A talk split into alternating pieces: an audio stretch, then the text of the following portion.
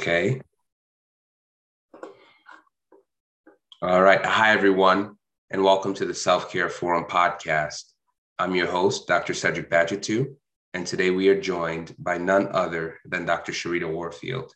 She joins us to discuss diabetes and lifestyle medicine. Dr. Sharita Warfield is board certified in emergency medicine as well as lifestyle medicine.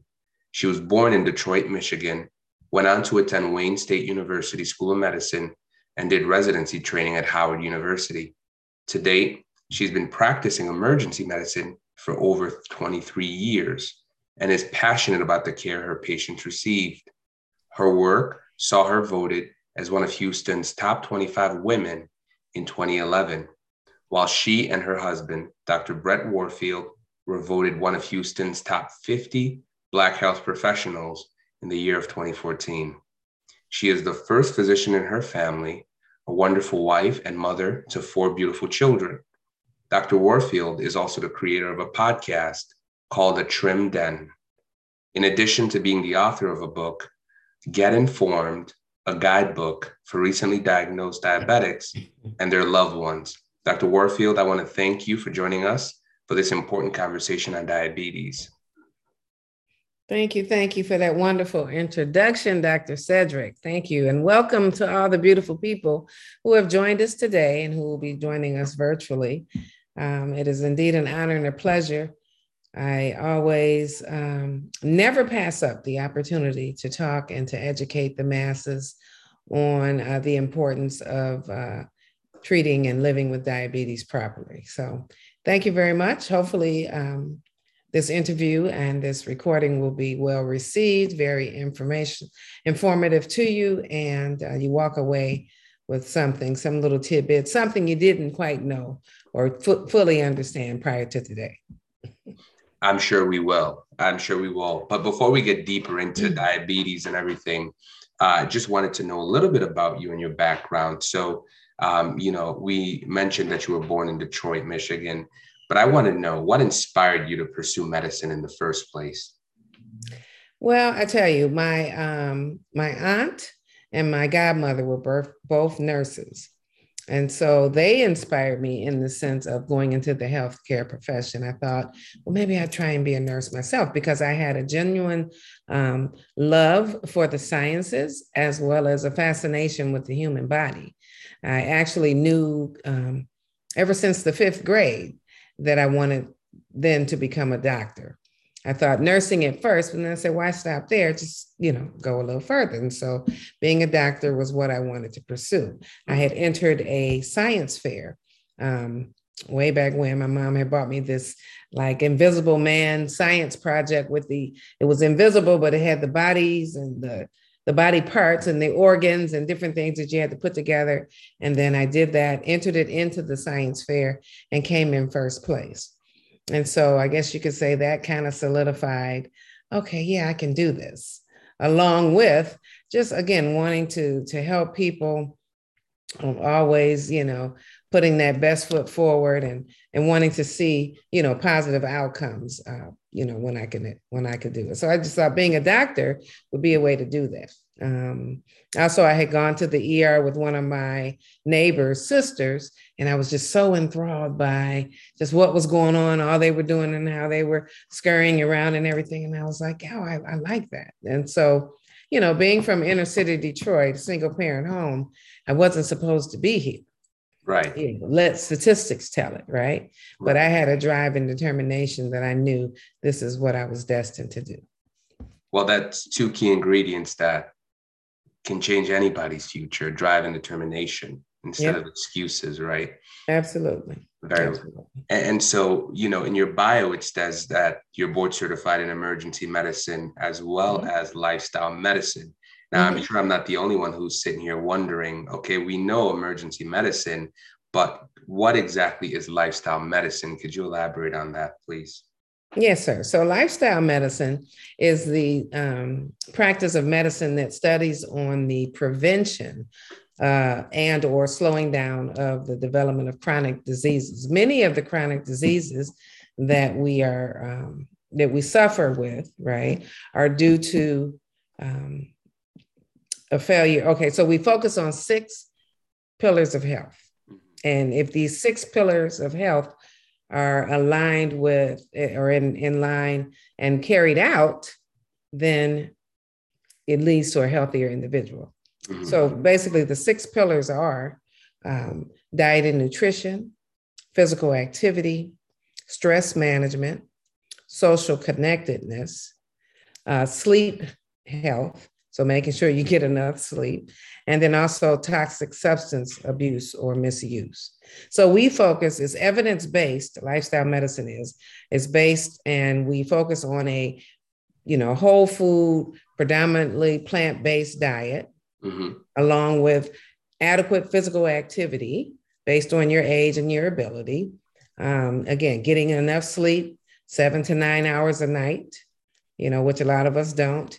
Figuring mm-hmm. out how to de stress and live a, you can't live a stress free life, but you can find those moments where you can exercise self care and meditation, yoga, and what have you. Um, to do that. And then decreasing the amount of toxic substances that, that you use, smoking, you know, drinking, drugs, those kind of things, toxic relationship behavior. So we look at the, those um, six pillars, which are also lifestyle habits that end up get, getting a lot of us into trouble with these chronic diseases obesity, diabetes type 2, hypertension, cholesterol, strokes, heart attack. And we counsel the patient on a better way to go about living, uh, you know, a healthier life. So it sounds to me like what you're saying is a lot of these chronic diseases uh, the one we'll be discussing today is diabetes, but a lot of these chronic diseases are lifestyle diseases. Oh, absolutely, absolutely, definitely. With um, you know obesity, uh, it has now been declared uh, an epidemic. Right, it's a chronic disease that's been now declared an epidemic, and we all know that obesity is directly related to our lifestyle. Mm-hmm. Right, the amount of foods that we eat, Everything is supersized now. The type of foods that we eat, everything is processed and full of sugar and salt, sodium, you know, um, the times that we eat, and then our lack of exercise or physical activity. So it might be okay to eat some of those foods, but when you couple that with a decrease in physical activity, um, you don't burn as many calories. So you're not utilizing the food that you're taking in, it ends up getting stored as fat and then that's a whole cascade of other problems. Same thing with sleep. Sleep has been shown to cause, you know, a lack of sleep has been shown to cause weight gain, a bunch of other problems. You know, it induces further stress. Stress in and of itself is, um, you know, inflammatory to the body. So we again think that all of these things together, if you change your lifestyle, certain habits and things that you normally do that are considered harmful, then you end up with a um, you know a better outcome. You can either prevent certain chronic diseases from happening or reverse some of the chronic diseases preventing some of the complications and all of that by making uh, certain lifestyle changes. Oh i love that. And it's very interesting you use two words prevent and even reverse which isn't commonly used in you know the traditional practice of healthcare. Uh, what you often hear and see and experience are mm-hmm. treatments, right? And, right. you know, we'll give you a pill, which right. the symptom, but you rarely ever hear of an emphasis on, hey, you need to change, you know, this lifestyle habit. You need to change this dietary habit. Right. so it, it almost seems like it's putting the responsibility on the individual. Absolutely. Uh, you definitely have to be intentional about your own health. You know, it's so easy to, oh, I can eat this, I can eat that, I'm diagnosed with this, or I'll just take a pill. Well, you know, modern medicine and the way we were all trained, yes, it is. It's reactive medicine. So we react to once you've already gotten the disease and you're experiencing the symptoms, like you said, we give you a pill and we treat you. And you take the pill and you go on and but you still have the disease. Lifestyle medicine looks at the root cause of the disease and we try and attract um, attack it at that level you know and kind of walk it back wow mm-hmm. now let's narrow that down into uh, the chronic disease of the day uh, which is diabetes yes. uh, otherwise known as sugar in some households um, so in your own words um, you know what is diabetes? I mean, because we we often hear it linked to sugar, but what exactly does that mean to the average person? So, diabetes, there are several types of diabetes. We have a tendency to loop them all under the umbrella of diabetes, but there are several types. So, there's pre-diabetes, which, and a lot of people, when you go to your doctor and they say, Oh, you're pre diabetic, well, what does that mean? Do I have diabetes? Not yet, but almost. Meaning your sugar is higher, higher than normal, but not high enough to be declared a diabetic yet. And, and, and quite honestly, if you're diagnosed with prediabetes, that is the best time, the best opportunity to be able to make, you know, the lifestyle changes and um, affect your outcome where you either delay or prevent the development of type 2 diabetes. So, okay, prediabetes, then there's type 1 diabetes, which is also known as juvenile diabetes or um, early onset. That is when uh, your body does not make insulin. So your beta cells, which are in the pancreas, don't make insulin. So they have to have it injected, right, in mm-hmm. order to live. You need insulin to live, and I'll explain that a little further down. Um, but that's what type 1 or juvenile diabetes is. Type 2 diabetes is adult onset uh, diabetes, right? So usually that happens as we get older. With juvenile diabetes, it usually happens in younger people um, you know, it can start in early, um, like seven, eight, on up to in their 20s, right? But now, because with the onset of obesity, we're seeing a lot more younger people develop type 2 diabetes.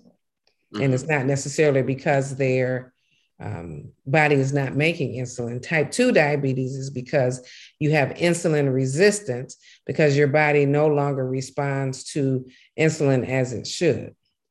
Wow. Right. And then, and I'll explain that. And then lastly, a gestational diabetes. So you have pre-diabetes, type 1 diabetes, type 2 diabetes, and then gestational diabetes, which is only found in pregnant women, right?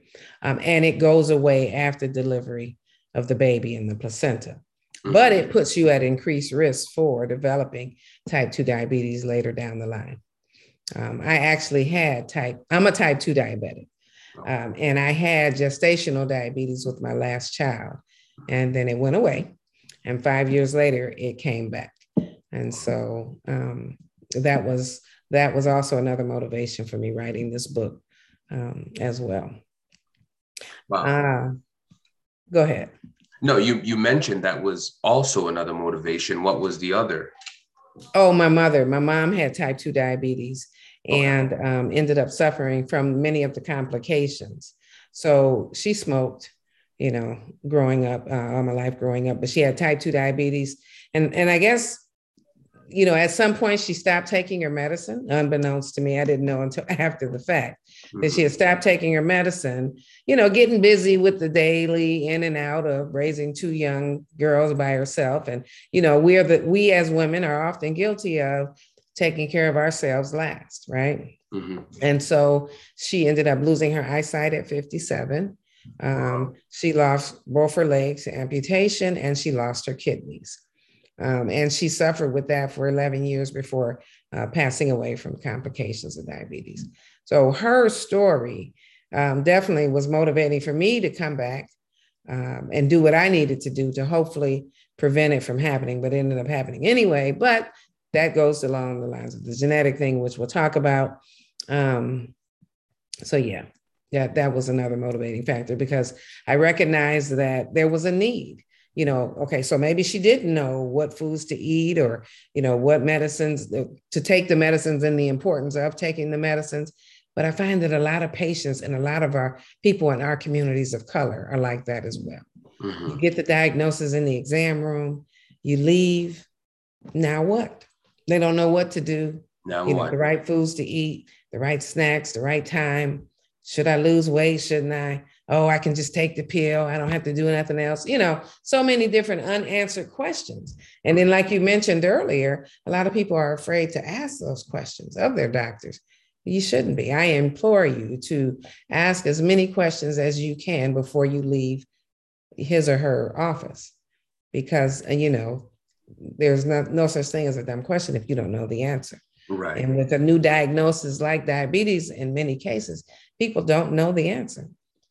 And there's also a lot of conflicting information. I think it's yes, you know, it's one it's kind of disheartening for for someone who's just been hit with some some new diagnoses which is going to turn the world upside down mm-hmm. and you you're supposed to go out there especially if you're not in healthcare and so where do you begin to even ask questions you know if you go on right. google and you, you get a million exactly. websites telling you to do this do that uh, so i think it can be overwhelming which is why i'm glad we have you here to, mm-hmm. to really just uh, you know demystify you know the diagnosis yes. of diabetes in itself uh, mm-hmm. uh, so we you know we touched upon the different types of diabetic diagnoses pre-diabetes type 2 type 1 and of course gestational uh, for pregnant women. Uh, so let's look at uh, you know the path pathophysiology if you will of diabetes itself. What causes it? What is going wrong or what is going on in the body with the insulin for it to, to not work like it should? Okay so insulin is the gatekeeper if you will to that takes um, so you eat a meal you get glucose and carbohydrates from that meal well, your body, your cells, your individual cells need that glucose for energy. Each individual cell in your body needs glucose for energy to help you, you know, for, for the particular cells or organs or whatever they're destined to do to work. And so, insulin, like I said, is the gatekeeper. So, when you take in a meal, you have this glucose surge in your bloodstream. The insulin allows the um, glucose into the cell right? After it is bound to the receptor, the insulin receptor, then it allows the glucose to come into the cell. Well, when your body doesn't make insulin, right, then the glucose can't get into the cell. So then there's there's a buildup of blood sugar in your body. That's type one. When you make insulin, but your receptor, so you have insulin, your receptor no longer works. It stops working because it's been downregulated because over that's why type 2 develops over time. Because as we eat and eat and eat, your, your body signals insulin to work. It's letting in as much as it can. Then it gets overworked and it gets overloaded. And the receptor just shuts down. I'm done. I'm not letting anything else in. Well, mm-hmm. when you develop insulin resistance, because the receptor won't let anything in, right? Then you get a buildup of sugar. And so that's how you get those elevated glucose levels, right? And so that's what happens with diabetes. Type 1, we don't have enough insulin, so we have to inject it in for it to work. Type 2, you have insulin, but the receptor is not op- cooperating properly. So then you can't get the glucose into the into the cell for it to work properly, and that's where all your problems start. I see. Mm-hmm. So insulin seems to be the key factor in in this whole uh, di- diabetes diagnosis. Am I right? Yes, so to speak. Okay. it really is. It's it's a whole uh, carbohydrate toxicity kind of thing mm-hmm. uh, for type two. And, and, we focus more, you know, type one is equally as important. Um, but again, the only treatment for that is insulin for life, endogenous or injected insulin for life. Mm-hmm. Yes, you can modify your diet and do all that, but it won't go away. With type two, you can affect the health of your receptors by changing your eating habits and changing the amount of stress on that receptor. Where in some cases, people who have lost a considerable amount of weight have reversed their um, diabetic numbers. Right. That's true. Um, huh? That's true. That's true. Yes. Yeah. Mm-hmm. So speaking of stressors on onto your system, um, you know, one of the common stressors you often hear about is sugar. Mm-hmm. Okay, and and and so tell tell us a little bit about uh, you know the impact sugar has because I, I know that we're living in a society now where sugar is ubiquitous. I mean, it's everywhere. And, everywhere. Yeah, and according to the American Heart Association, I remember looking this up. They want men to get no more than 36 grams of sugar, and right. women are restricted to or advised to uh, uh, limit their intake to about 25 grams of sugar a day. but Correct. one can of Coca Cola has 39 grams of sugar. So, Correct. Correct. Exactly. And I was going to show you this um, little analogy that I, I, put together because when I talk about it, people often uh, can't even fathom that they're taking in that much sugar. But as you said, there is sugar in everything. Um, sugar is used as a preservative, but it's also used to enhance the flavor. A lot of the processed foods have sugar in them. They put high amounts in so that well, as it sits on the shelves, uh, and you go and you buy it uh, a week or a couple weeks or a month later, that it still tastes palatable enough to make you want to continue to come back and buy it. That's all a part of the processing, right? So it is it sugar toxicity is a thing. And we have been programmed, our palates have been programmed to crave sugar. Mm-hmm. Right. Um, if you if you ever have tried to stop eating sugar or you go on a sugar fast and that kind of, you know, you get the headaches and you get all this because your body is used to it and craves it, you know, and you end up craving it. It, it emits that whole feel good hormone, the dopamine feel good hormone. So uh, unfortunately, marketing doesn't help with all of the food and the way they enticed you. Every other commercial was a food commercial, especially if you're dieting, right? Mm-hmm. Everything on TV is about food, but um, it, it, it, helps us to be informed. Uh, you know, it's okay to indulge every now and then, but it does help us to be informed. Sure. And yeah, 25 grams, 38 grams, that's a hard and tight number when you think about it in totality. So I'm just going to share my screen here and show you that on average, the average um, adult can get 150 or take intake without even thinking about it, mm-hmm. 150 to 170 pounds of sugar in a year. Wow. Wow. In a year. Allow me to share my screen and I'll show you how it goes. Let's see. All right, and I'm gonna put it in presentation mode. Oh, not the wrong way. So yeah, so like I said here, mm-hmm. the average um, American consumes 150 to 170 pounds of sugar a year. That roughly breaks down to about uh, one fourth to a half a pound of sugar a day. Let me show you how that can happen.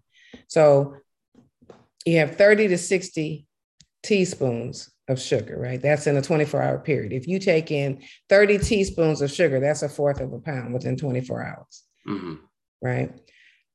120 teaspoons equals one pound of sugar.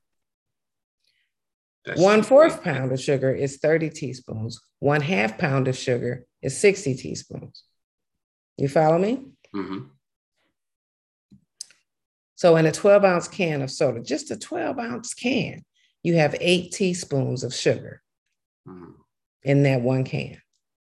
Let's say you drink four cans of soda in a 24 hour period, right?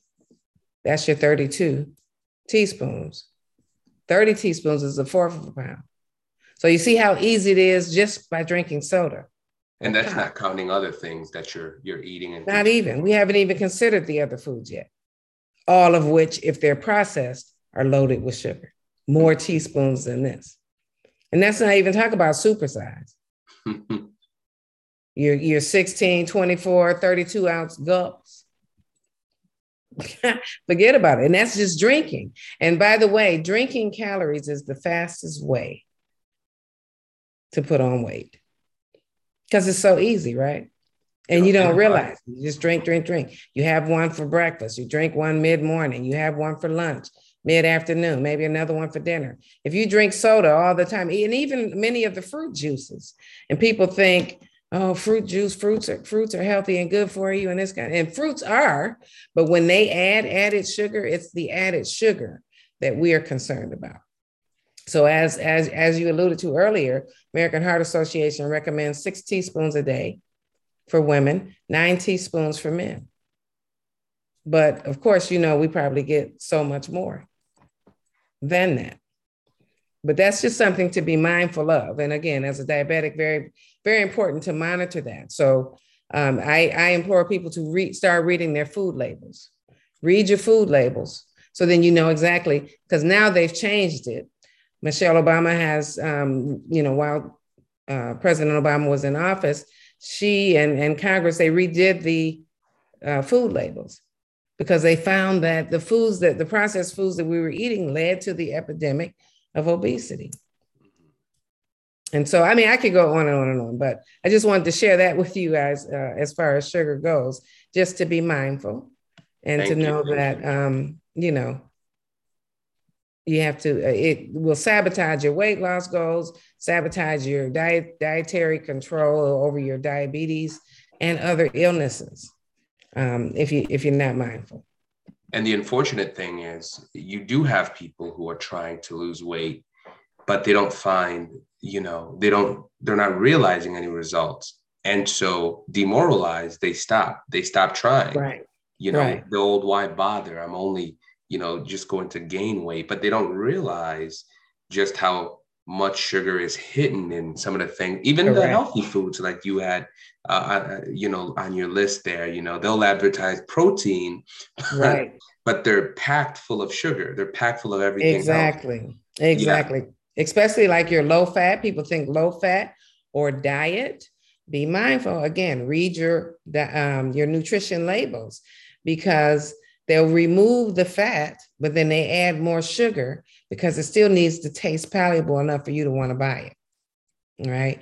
Um, you know, a lot of our fruit, uh, fruit added yogurts. People think, oh, I'm on a diet. I'm eating this yogurt with my with the strawberries in them, with the berries in. When they add that fruit, they add sugar. It's not just the fruit. They've added added sugar.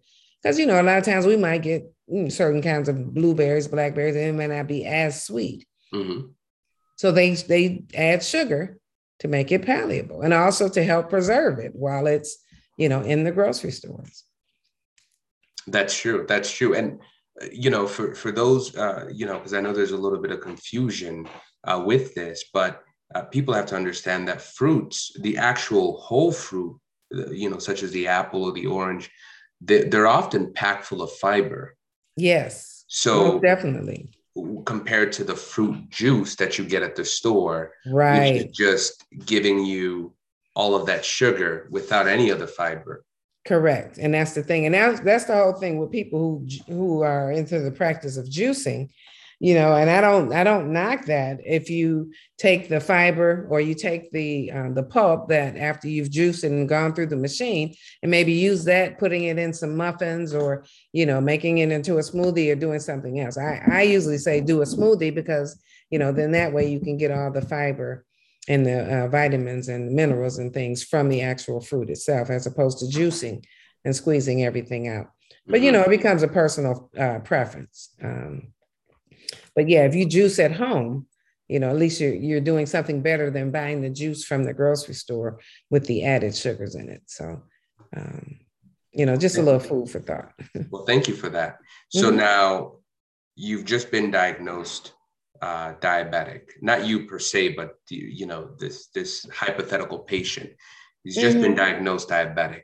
Um, what are some of the symptoms that he or she or they can expect to experience um, if they don't manage your diabetes properly. I know that thirst is one um, mm-hmm. of the more common symptoms, but what are some things that they can expect um, if they don't, uh, you know, do a lifestyle change or maybe adhere to, to some, uh, you know, medications that are prescribed? Okay, so yeah, early on, perhaps e- even if you're diagnosed with prediabetes or um, diabetes, people may experience symptoms, like you said, of uh, excessive thirst, um, increased urination. You might be fatigued. You might have sores or wounds that don't heal as quickly as they as they normally used to. Um, so those are some of the early on symptoms that people might develop: numbness or tingling in their fingers or in their toes or extremities. Um, those would be signs that, okay, hey, something is wrong. And you know your body better than anybody. Um, and so if you note that you're developing certain symptoms, you know it's just not right or you can't explain it, then I would say go see your doctor so you can be um, tested. Um, but after you've had been after you have been diagnosed with diabetes or even pre-diabetes, and if you don't do anything towards improving what got you to that situation, then the dangers will continue. And then so your body is still in glucose or carbohydrate toxicity overload. And that um, inadvertently affects your blood vessels, where you end up with blindness. So, problems with diabetic eye disease, you get blindness, cataracts. Um, with your kidneys, you get kidney failure. With your extremities, you can get peripheral vascular disease or development because again the blood vessels are affected so blood flow is not sufficient mm-hmm. and ultimately uh, uh, in time that causes you know um, necrosis or gangrene and then you get you legs and feet and limbs amputated mm. yeah and so that's why it's you have an opportunity to affect your long-term outcome um, and it's getting the information and then utilizing it to your advantage so that you can prevent a lot of those complications from developing. Wow. People wow. develop uh, diabetic neuropathy where they have, you know, pain in their legs because the nerves are affected because of the sugar, you know, toxicity. Uh, so many different uh, things that, again, you don't have to suffer. We all probably have family members or friends or neighbors down the street who we know, oh, they had that, they had the sugars or they had diabetes. And oh, yeah, Mr. Johnson, he had his leg cut off. Yeah, he got the diabetes. And it doesn't have to be that way. Mm-hmm. It does not have to be that way. Wow. And you know, uh, I'm glad you say that because one of the most common things that I I've heard uh, mm-hmm. from patients and people, um, you know, is that it's genetics, right? Mm-hmm. So mm-hmm. I have this disease because it's genetics because you know somebody in my family had it. And mm-hmm. what's funny is they'll pick somebody just some random person that is right. somehow related. You know, my cousin's brother's second son, you know, had diabetes 10 years ago and I got it. And somehow that somehow they are, you know, they got it from them or because they share right. the same distant bloodline. Mm-hmm. But, you know, I'm glad to hear a physician saying that no, it's it's you have a choice. Uh, you have it within your power to stop these things or from even mm-hmm. getting to, to the point where you're going to get your foot amputated or or get on uh, a dialysis or something like that so Correct. you know it's it's wonderful to hear that now yeah. with all these complications that you know that people are facing um, you know in your book you talk about a seven step diabetes management plan i was wondering if you could share share that uh, seven step plan with us yes so you want to um, definitely make sure that you build a support group. Okay. So once you get the diagnosis, you know, build yourself a support group. And that would be your family members, you incorporate them into helping out because living with diabetes is, is a hard task, but it's not, it's not, it's it's doable.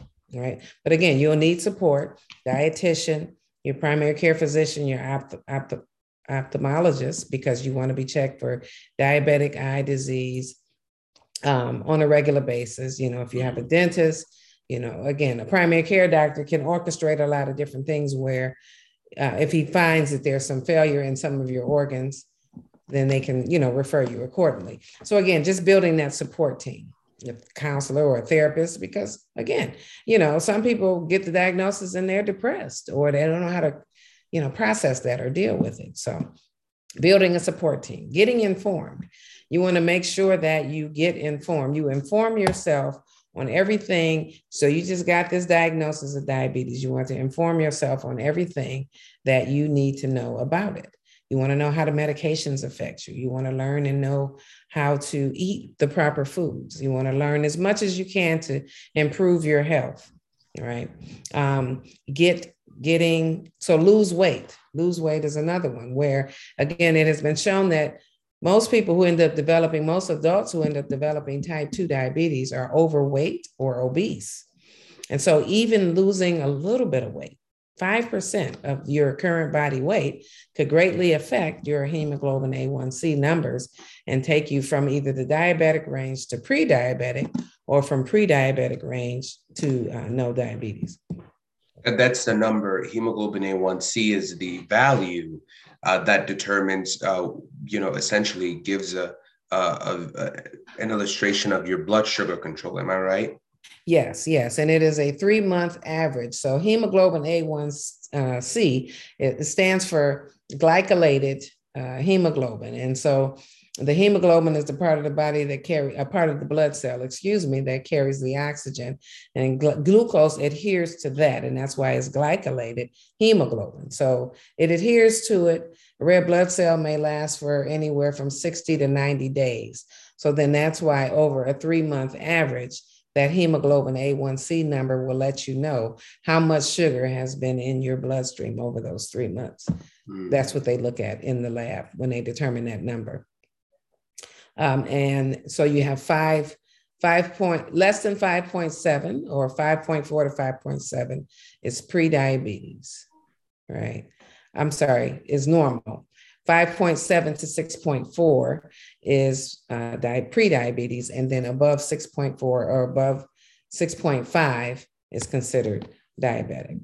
Okay, excellent, excellent. Yeah, so that's you know for someone who goes into the doctor's office and they tell them what their hemoglobin A1C level, uh, C numbers are, uh, mm-hmm. that should really explain that, you know, because sometimes people just have a number, they have a numerical value, and they right. don't know what to do with it. What does that mean, you know?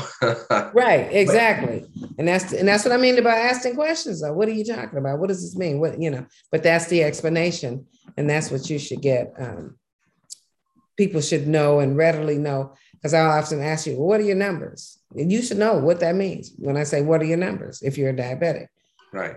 You know, I'm talking about your hemoglobin A1C. So, oh, it was six, it was seven you know, I've had patients come into the ER with 14, 15s. Wow. Yes, which is diabetes out of control. Mm-hmm. And that is just a, a, complication waiting to happen. Wow. Yeah. Yeah. Now, so, what are some other ways, uh, some other steps, please? Um, so you you want to focus on food.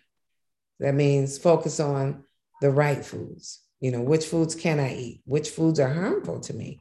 Um, you know, and there's different ways to go about it. I'm not saying start any kind of fad diet or anything like that. It's a matter of, okay, now I'm going to incorporate more whole food, um, predominantly plant based, you know, um, because it has been shown, studies have shown that people who have even gone vegetarian or vegan um, have greatly improved their um, outcome as far as type 2 diabetes. And some of them have even reversed it to where they no longer have numbers higher than 6.4.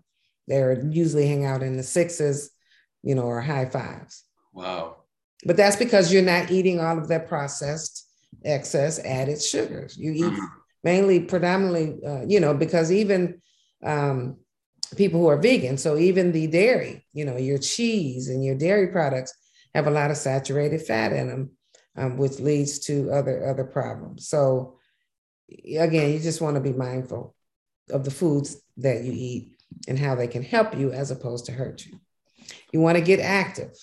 So, developing an exercise program or some kind of physical activity regimen, you know, get a workout buddy, get, get, you know, a group of girlfriends, you can work, walk around at lunch, you know, or however you incorporate whatever activity you like to do, you know, then you need to do that because that goes a long way to helping you burn calories, helping your body use insulin more effectively.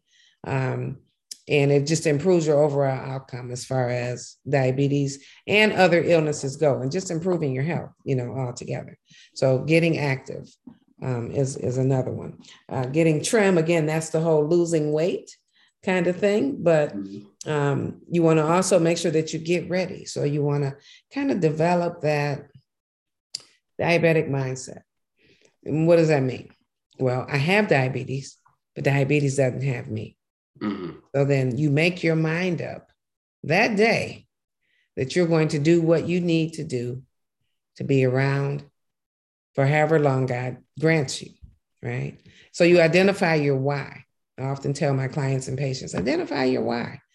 Why is it that you want to live a healthier life? Why is it that you want to take control of your health? Why do you want to beat this diabetes? Is it, um, you know, you have a grandchild, grandchildren, your spouse, your children, upcoming wedding, you want to graduate, whatever the case may be, identify your why because often when it gets hard, and it does, and we all fall off the bandwagon. I fall off the bandwagon. I fell off, you know, not too long ago. but we pick ourselves up and we get back on. That's right. right. Because it's a daily struggle. Living with diabetes is a daily struggle because you have to make the choice. Do I want this piece of cake or do I want this apple? You know what I mean? and, and in certain situations, because eating is social, it might be hard to make those choices and decisions. Mm-hmm. You know, so but again, that's where I when I loop back to the support system and everybody else being in your corner, you know, and behind you, helping you along the way, then that goes a long way in helping you remain and you know get to and remain successful. You want to manage your stress, right? Um, because stress again is inflammatory to the body. So you want to make sure that you manage your stress.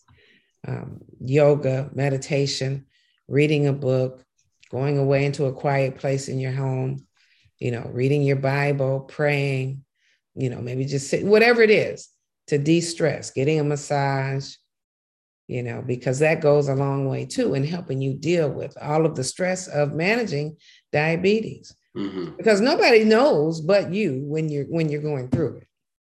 You know, you can talk and and share things with people, but you truly experience it. And so you some people internalize the stress and don't talk enough or let it out. So those are some of the steps that I think are, are, are very important.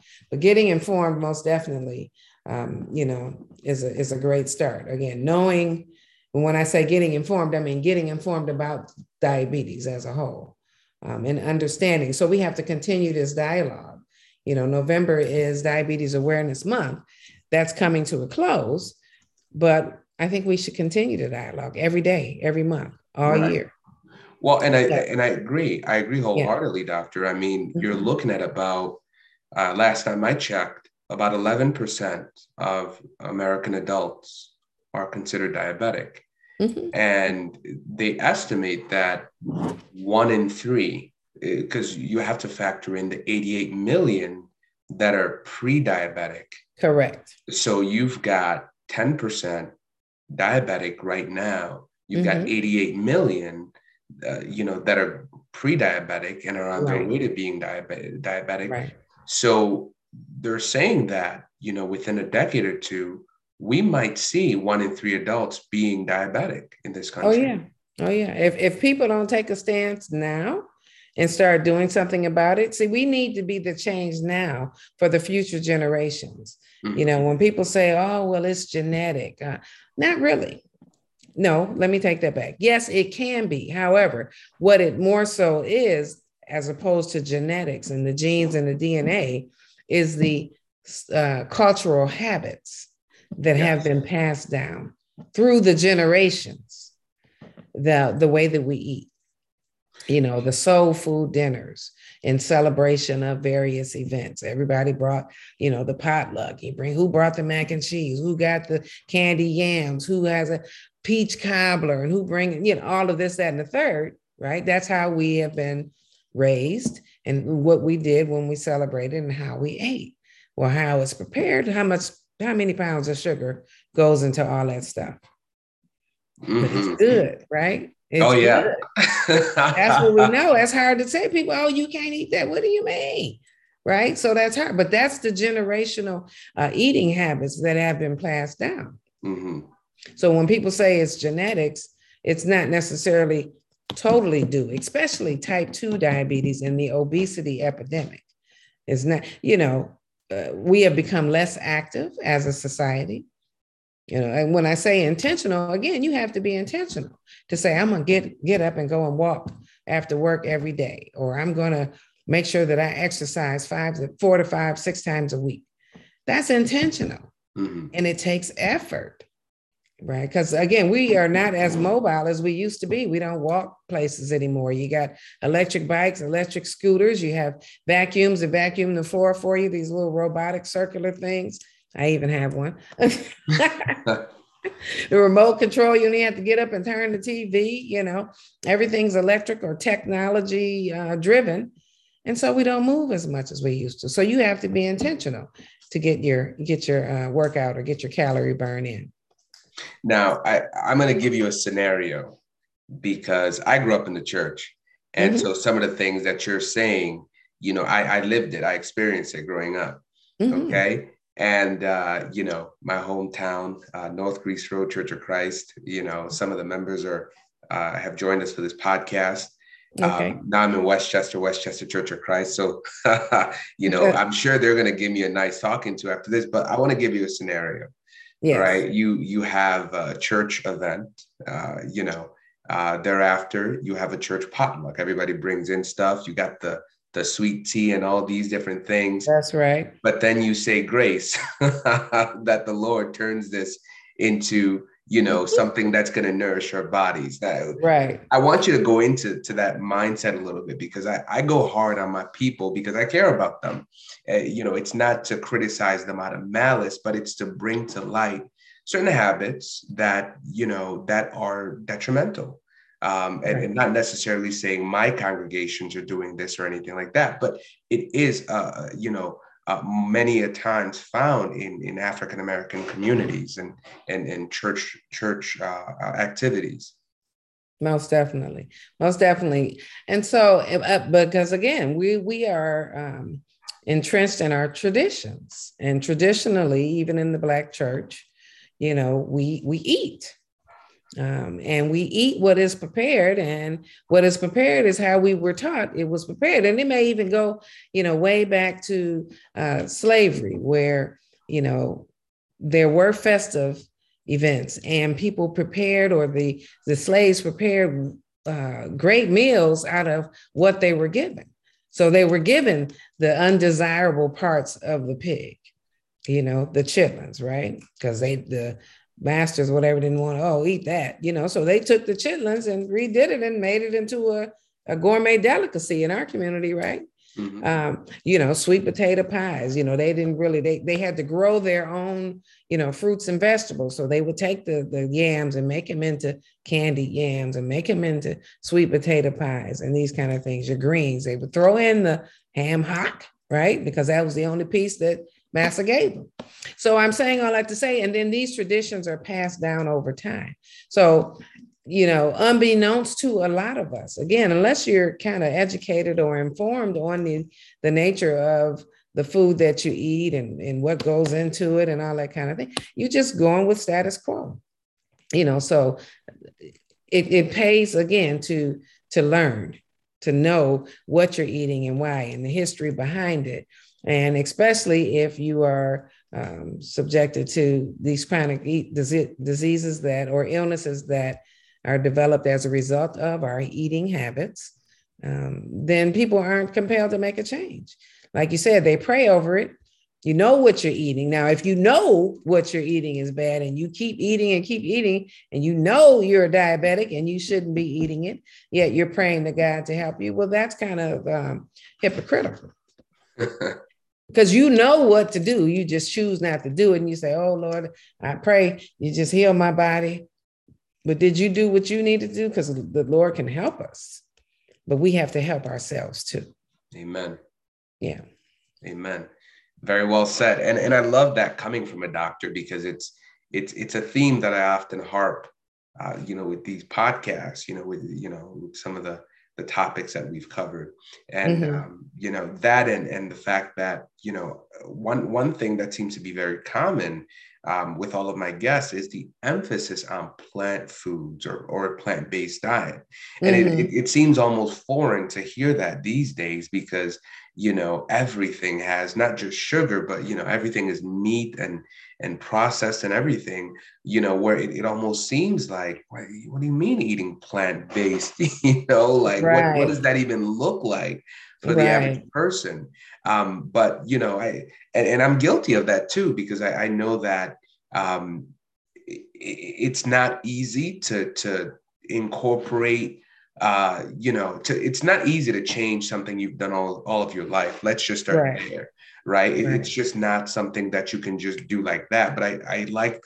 that your first step in, in terms of diabetes management is to find a support group because I find that with a group of friends or with a group of people who believe in you or who keep you on track, you can mm-hmm. do anything. Right. Absolutely. You just have to want to. Mm-hmm. Um, and even, yes, we have uh, typically over time somehow gotten to that notion that we have to have meat with every meal breakfast, lunch, and dinner. And we really don't. You know, people think, oh, well, if you don't eat meat, you can't get your protein. But you can get ample amounts of protein from eating fruits and vegetables, ample. Just think about those animals, even the cows that you eat. What do they eat? Grass. The giraffe, what do they eat? But look how big they are, right? They don't eat meat. So you don't need meat, but you know, the meat packers and warehouses and farmers, you know, paid XYZ and the marketing, and it just has you conditioned into thinking you need meat with every meal. You know, so starting off, yes, it's difficult. People say, "Oh, I'm just, I just need that texture. I just need it." But now, they, because I am a pescatarian, uh, most of my kids are vegan, right? And so I ended up cooking more vegan like. Um, and they have out now because it seems more and more people are getting on on board with it, which is great. But they have a lot of um, meat substitutes. Yes. So, you know, Beyond the Beef, Impossible Burger, Gardein, Morning Star, everyone has their own take, and more and more are coming out every time you turn around on uh, meat substitutes. So you can try and, you know, you have to get creative with your meal prep and everything else. But, you know, I use the, uh, the, the, the meat substitute crumbles, like when I make spaghetti or tacos or chili and you know, you can really hardly tell the difference if it's seasoned appropriately and that kind of thing. Mm-hmm. Um, but it is, it's a process and you have to be intentional. And, and again, identifying your why would keep you probably more so on track than than not. Thank you for sharing that. Thank you so mm-hmm. much for sharing that. Wow. Now, what about uh, somebody who's just been diagnosed and they walk out of there? Uh, many a times they're probably started on something like metformin uh, mm-hmm. uh, or another oral, mm-hmm. uh, uh, you know, uh, medication for them mm-hmm. to, to, you know, one movie or something. Mm-hmm. What do they do if they want to, if, if they're looking for uh, something different because I know a lot of people are always looking for herbs and supplements and everything like that. Um, maybe just to, to sort of give their bodies uh, added help in terms of uh, you know managing the the you know helping the insulin work a little bit better but are there any supplements or herbal uh, products that you you can recommend would be helpful uh, to to somebody who is diabetic and you know just looking for something more than just taking a pill every day um, yes, there are um, quite a few herbs and supplements that are out there Again, more studies need to be done. There's only been, you know, a small number of studies on these different vitamin supplements. Some have shown great promise, but it's not to say that this is in lieu of taking the medications you've been prescribed by your doctor. All of this is just to enhance, you know, on your healthy eating journey. Um, and so vitamin D, vitamin D3 is a is a is a good one uh, to maybe start taking. If you don't take a vitamin D3 pill, then it might be beneficial to you to do so. Um, vitamin D helps um, as an antioxidant. We don't, we find that we don't get enough uh, vitamin D you know, lately again, because we're indoors a lot or we're wearing clothes that cover us up, you know, and don't really get out in the sun much. We might be working long hours, especially now, you know, with daylight savings, right? Um, daylight savings causes it to get dark early. So we miss that sun. Um, and so vitamin D helps with uh, improving uh, insulin resistance. And so it helps your body utilize uh, insulin uh, a little better. Right. So vitamin D, vitamin D is a good one. Another one would be uh, cinnamon. Cinnamon has been shown to help with decreasing the blood glucose level or the blood sugar decreasing hemoglobin A1C, uh, and helping you know normalize your your sugar levels. So I think they make cinnamon tablets, which you could take, and you know, if you chose to just do that, or if you want to sprinkle cinnamon on your foods, put it on your oatmeal. You know, it's just the little things. Put it on your oatmeal, put it in your smoothie, um, on your yogurt, different stuff like that, just to enhance the flavor. And yet, cinnamon is um, has been shown to to be able to help with um, improving your blood glucose. And then green tea green tea. Uh, drinking green tea is, is a great way to help boost your metabolism. Uh, that helps to, green tea is also a great antioxidant and it helps. And I'm sorry, I misspoke. Vitamin D is not an antioxidant. Green tea is an antioxidant, uh, but again, it helps to increase your metabolism. Um, antioxidants, we... pardon? Go ahead, please. I'm sorry. Antioxidants um, help because it helps to combat uh, free radicals, which ends up being oxidative stress. And free radicals happen when there's too much uh, sugar in our blood system. It's an inflammatory process. When you get free radicals, those free radicals attack our cells, right, and cause damage within blood vessels and things like that. And so that's why antioxidants are good because it helps to combat uh, the foreign invaders, which are the free radicals, helping your immune system and um, and the like helping you heal from illnesses and disease processes. Wow. Sorry, that's all I was going to add. No, no, that's perfect. Wow. Thank you for uh, mm-hmm. clarifying on that. Uh, to those supplements, could we add fiber? Because I know we mentioned it a little earlier how, because we're drinking juices that have been mm-hmm. separated mm-hmm. from the actual whole fruit, we're missing fiber. Would adding fiber to our diet play a role in, in terms of helping to just with that blood sugar balance? Absolutely. Fiber is a diabetic's best friend. Okay. Fiber is everybody's best friend, basically. And you can only get fiber from fruits and vegetables. Now, they do have fiber supplements that you can add, the Benefiber and the uh, Metamucil and different things that you can add to water. But a better way to do it is to do it naturally with whole food, whole fruits, and vegetables. And whole just means that it came straight from the tree, not literally. Of course, if it goes through the grocery store and it's been that kind of thing, but that it's not processed. So basically, you have a whole apple. That's a whole fruit, as opposed to sliced apples that are in juice with sugar and then on the shelf at the store. Right, so we right whole food is basically um, undergoing as least the amount of processing as possible. But yeah, no, fiber definitely uh, helps in so many ways, you know, to decrease your blood sugar. It makes you feel full. You get full faster, you eat less. Right. And it just helps to overall make you regular. So your bowel movements are great. Um, it just helps combat so many different things. That yes, fiber is our best or should be our best friend. Very well said. Now, part of your book, uh, uh, Get Informed, there's a section that talks about making time for the diabetic lifestyle. What mm-hmm. does that look like? So, what that looks like again is you, you've made your mind up because so many times we say, Oh, I don't have to, I would work out, girl, but I don't have time. Or I would do meal prep, but I don't have time.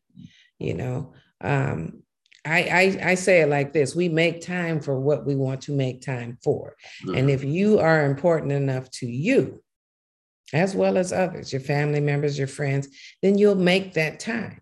You make the mindset that, okay, I have this diabetes. Now, what am I going to do with it? How about I reverse it? So then make that your life mission to do whatever it takes. And, and again, it's intentional it takes work, it takes time. And you might have to sacrifice and do something else or do something different. If you need to get in, so they they um, advocate that we get 150, at least 150 to 300 minutes of moderate to vigorous exercise per week.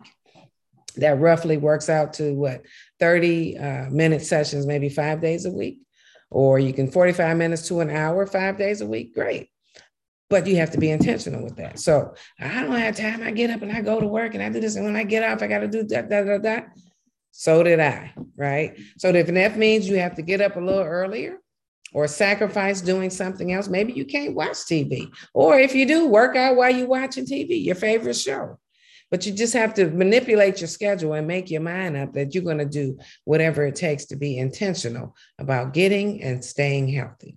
That's what that means. Because uh, again, so many times people will say, I, I don't have time for it. Well, will you have time when you're in the hospital with your leg cut off? and you won't be able to run errands like you used to, right?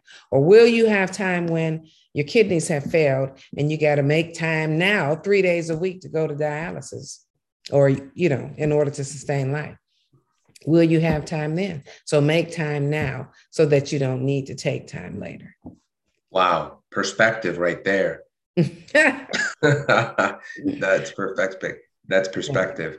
So yeah. how, how do you how does one live their best lives um, you know, as a newly diagnosed diabetic? Accepting your diagnosis, recognizing that diabetes is a serious illness. You don't have to look far. You know somebody, some family member, uncle, aunt, grandmother, grandfather, big mama, somebody has had diabetes and either didn't manage it properly or has had a negative effect because of it. So living your best, best life will be recognizing, okay, I have this disease now. What am I going to do? Because you can go on to live a very uh, fruitful and healthy life just by making some minor lifestyle changes. But you have to be committed to it. Commitment indeed.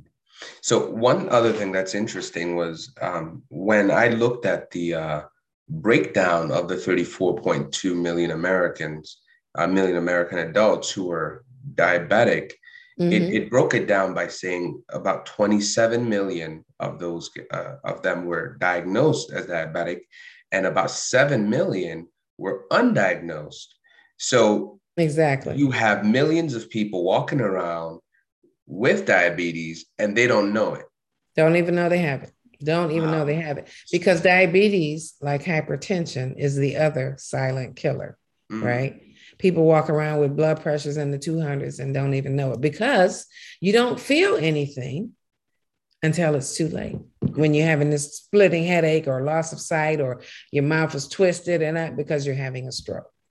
Because the damage has been taking place and then it just hits. Same thing with diabetes. The damage has been taking place over time. So, like I said, this whole uh, obesity or overweightness epidemic, and uh, people tend to, to put on more and more pounds, more and more pounds. Well, that's, you know, the sugar is building up and your insulin's not working, your receptors aren't working. And then over time, because there's so much sugar, it has that effect. And then when you start having the symptoms, the effects, um, the damage can be reversed, but some of the damage is done. So that's why it's important to go to the doctor regularly, right? Go to the doctor if you feel like you're having symptoms for something to get it checked out. You know by but by going to the doctor regularly you they're taking your numbers they're letting you know where you stand this kind of thing. You know what your cholesterol is looking like. You know you know what your blood sugars are looking like you know and you can do something about it. But if you're young and you know you're healthy or even if you're older and you're healthy by adopting positive and healthy lifestyle habits you can prevent having to even develop or deal with uh, any of the uh, prediabetes or diabetes and or complications. But yeah, 7 million people. I was one of them because I didn't know I had it. Mm. After I knew I had the gestational because I was going to the OB and she checked me out and did a sugar test and all that. But then walking around after that, I'm feeling fine. I just decided to stop trying to treat myself and let me go to a doctor. So I went to the doctor and my doctor said, You your your uh, hemoglobin A1C is elevated. I think mine was 7.3. Oh, wow. Yeah. 6.5 and above is diabetic. Mm-hmm. So I was like, what do you, who, me? No, I don't have diabetes. Said, yeah, we want you to take this metformin. You got to do this, that, and the third. I ain't taking no medicine. This is me, the doctor, the worst patients ever. Right. but I said, I'm going to go, I'm going to eat right, I'm going to exercise, I'm going to drink more water. Now, mind you, I had been doing all that. So I thought. But again, if you don't know or take the time to know that this food is sabotaging you and not helping you, you think you're on the right path. I'm on this diet, girl, and I'm eating that, that, that, that, all the Atkins and ketos and all this. It's too much saturated fat. And you're killing yourself on the inside. You might look good on the outside. So that's why it's important to eat those foods that are going to help you from the inside out. Mm. Mm-hmm. Wow. Well, thank you for sharing that story. Thank you for sharing mm-hmm. your story and your experience. And that, that's something that, that I've commonly heard that doctors make the worst patients. Oh, God. you don't want to listen. Can't nobody tell you nothing. wow. So, you nothing. So, Dr. Sharita Warfield, for those of us who want to get in touch with you, not just those in the, the podcast right now, but those who mm-hmm. watch this video later and they want to get in touch with you, maybe they want to uh, learn about your book or, or get the book, get informed, uh, mm-hmm. how can they reach you? How can they get in contact with you? How can they follow up and, and stay in touch with your work? Okay. Well, um, they can send an email if they'd like. You can send an email to info, I-N-F-O, at Dr. Sharita MD. That's D-R-S-H-A-R-I-T-A-M-D dot com. That's my email address. I'm on all social media sites at at Dr. Sharita MD. That's my handle. Um, in order to get the book, if you want to get the book on diabetes for yourself or a loved one, a neighbor that make great kiss Christmas gifts, I'll give you a uh, personally autographed copy. You can go to www.get informedbook.com. Getinformedbook.com. Now, for those who are just joining us, or for those who are watching this video uh, once it's been posted on YouTube, I just want you to know that uh, we will include the uh, links to everything uh, Dr. Sharita has mentioned in the uh, uh, discussion. So it'll be in the information section of the video. So all of these links, as as well as uh, her contact information will be posted down there. So you'll have the opportunity to go directly to uh, the website and purchase her book, uh, visit her website, and even follow her work. And of course, you can send her an email should you have any questions. Um, so, Dr. Sharita Warfield, I want to thank you for joining us this afternoon. Uh, it's been such a pleasure hearing it from a physician, uh, but also someone who's lived it, who's experienced a lot of these things that we've discussed regarding diabetes. Um, you know, I want to give you the final word uh, just to sort of say anything that's uh, left that's on your heart to share with the audience, and um, then we're going to go into Q and A. Yes, sir. Thank you very, thank you very much, and thank you so much for having me. Uh, again, it has been my pleasure uh, to share my knowledge, um, to share my gifts with you all, and hopefully, again, you've taken something away uh, from this conversation. Um, it is just vitally important for us now more than ever to uh, take control of our health, to be intentional, to make positive and good choices and decisions, make you know the proper lifestyle changes, because we only get one body, right? So if this one's messed up, where are you going to live? Mm-hmm. so it is key, vitally key drinking more water, eating more fruits and vegetables. Try incorporating a piece of fruit or vegetable in every meal, right? Theoretically, so there is a plate method that I'll share with you. So you have a circular plate, right? Divide that plate in half and then divide it in fourths.